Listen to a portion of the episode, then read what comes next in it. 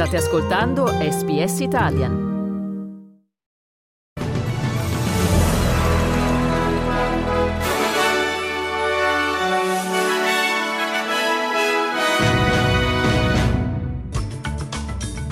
Medio Oriente, Israele distrugge 30 tunnel di Hamas, ennesimo appello delle Nazioni Unite per una tregua, la situazione a Gaza è insostenibile.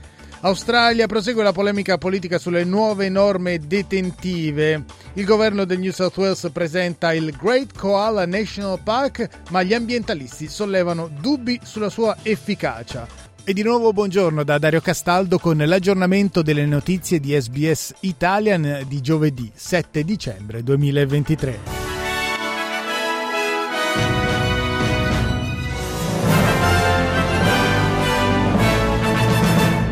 Apriamo dal Medio Oriente dove anche nella giornata appena trascorsa sono proseguiti gli scontri nella città di Khan Yunis, il secondo centro della striscia di Gaza dove le forze israeliane hanno sfondato la resistenza della brigata di Hamas e hanno ucciso molti miliziani palestinesi. Secondo il Times of Israel poi le truppe di Tel Aviv hanno localizzato e distrutto oltre 30 ingressi di tunnel di Hamas. Il premier Benjamin Netanyahu ha fatto sapere che i soldati hanno circondato la casa del leader di Hamas, Yahya Sinwar. È solo questione di tempo prima che lo prenderemo, ha aggiunto Netanyahu. Commentando viceversa la morte dell'84 soldato israeliano deceduto sul campo, il capo delle forze armate Daniel Hagari ha ribadito che Tel Aviv farà il possibile per liberare i circa 170 ostaggi ancora nelle mani di Hamas. International organizations know their mandate.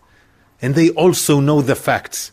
Hamas is preventing them from doing their job. The Israel Defense Forces will do everything in its power to rescue our hostages and bring them home. We call others to do the same.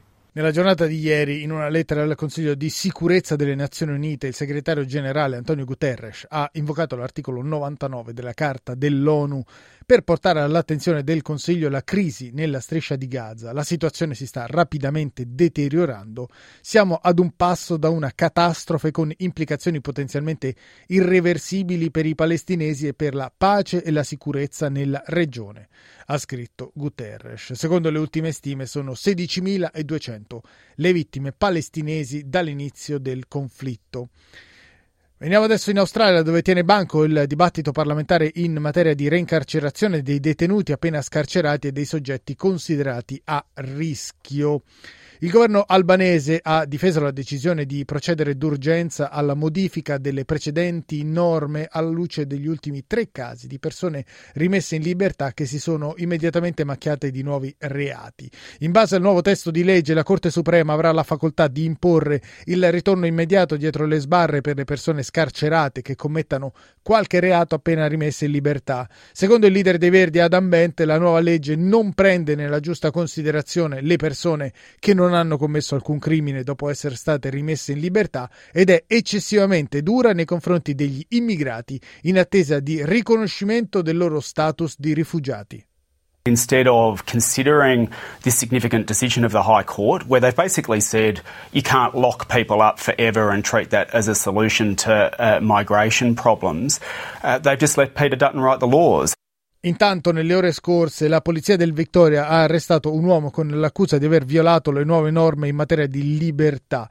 Il 45enne di origine sudanese, in particolare, avrebbe violato il coprifuoco imposto alle persone in attesa del riconoscimento di status di rifugiati e avrebbe anche rubato una valigia all'aeroporto di Melbourne. I due capi di imputazione potrebbero costare all'uomo 15 anni di detenzione e una multa di quasi 94.000 dollari.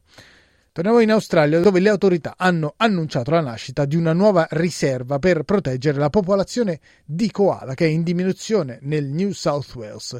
Nel 2025 il governo statale inaugurerà il Great Koala National Park, una zona protetta 500 km a nord di Sydney che si estenderà su oltre 3.000 km quadrati. La decisione è stata criticata dagli ambientalisti secondo i quali gli alberi più adatti ai koala sono già minacciati e che a causa di questa questa decisione rischiano di scomparire da quella zona ancora prima del previsto. Secondo l'attivista Mark Graham, infatti, proprio l'istituzione del Great Koala National Park porterà ad un più rapido disboscamento della zona. In altre parole, le industrie interessate al legname in questione accelereranno l'opera di disboscamento prima che l'area diventi protetta.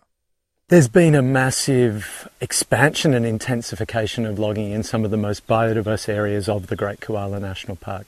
There is an int- intent behind that to grab the resources whilst they still can, whilst the Forestry Corporation can still come in and grab resources before the Great Koala National Park is gazetted. That's quite sinister because the harm that's done here will take a long while to repair, and in some respects, it might never repair.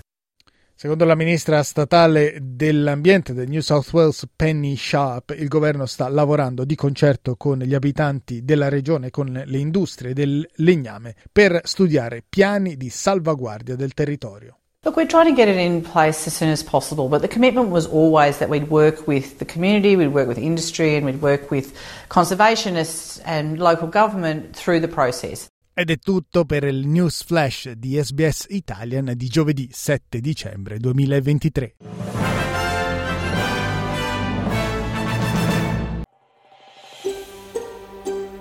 Cliccate mi piace, condividete, commentate, seguite SBS Italian su Facebook.